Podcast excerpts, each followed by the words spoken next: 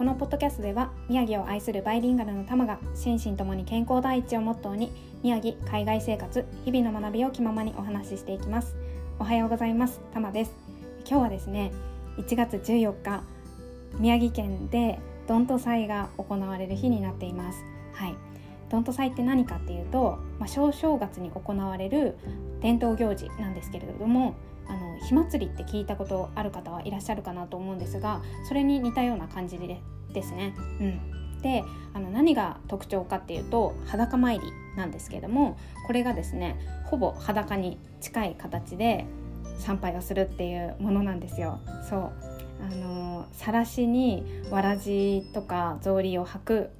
状態で行くんですけど自分を清めてから行くので、まあ、水を浴びてから行くっていうのが一応正式なやり方なんですね。うん、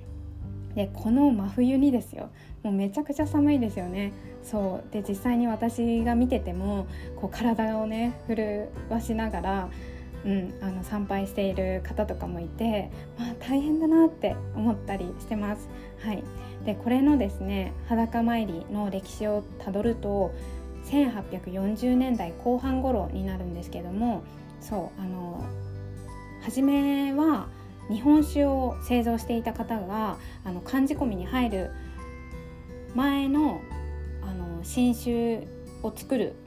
そのための祈願だったりとか安全祈願のためにこの方法で参拝をあのし始めたっていうのがきっかけになっているようです。はい、であの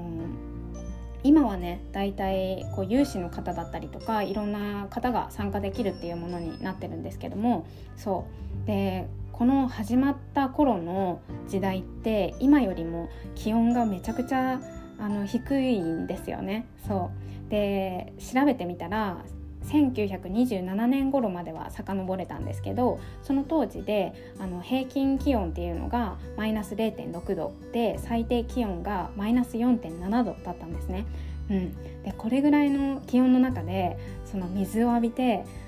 ねあの鐘を鳴らしながらとか参拝するっていうのはもうとんでもなく苦行だなと思いました。はい、で覚悟がすごいなって、うん、思いますよね。そ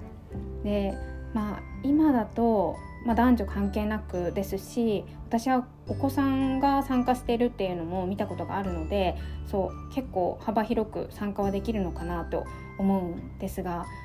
うん、結構ね子供も参加できちゃうんだと思って私はちょっとびっくりしました。はいまあ、でも年中半袖半ズボンで平気ですみたいな感じの方とかたまにいるじゃないですかそうそういう方にとってはもしかしたらそこまでのあの大変だみたいな感じじゃないのかなって思ったりもします。はい、で、えっと、この裸参りっていうのが、あのー、県内に広まったきっかけになっているのが仙台市に今もある大崎八幡宮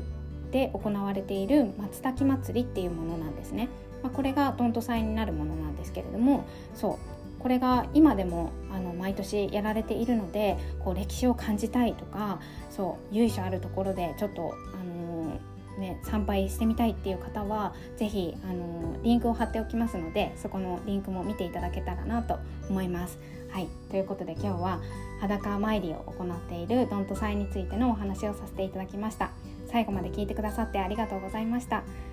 質問や感想などがあれば LINE 公式から送っていただけると嬉しいです。では今日も一日深呼吸をして心楽しく過ごしましょう。ではまた。バイ。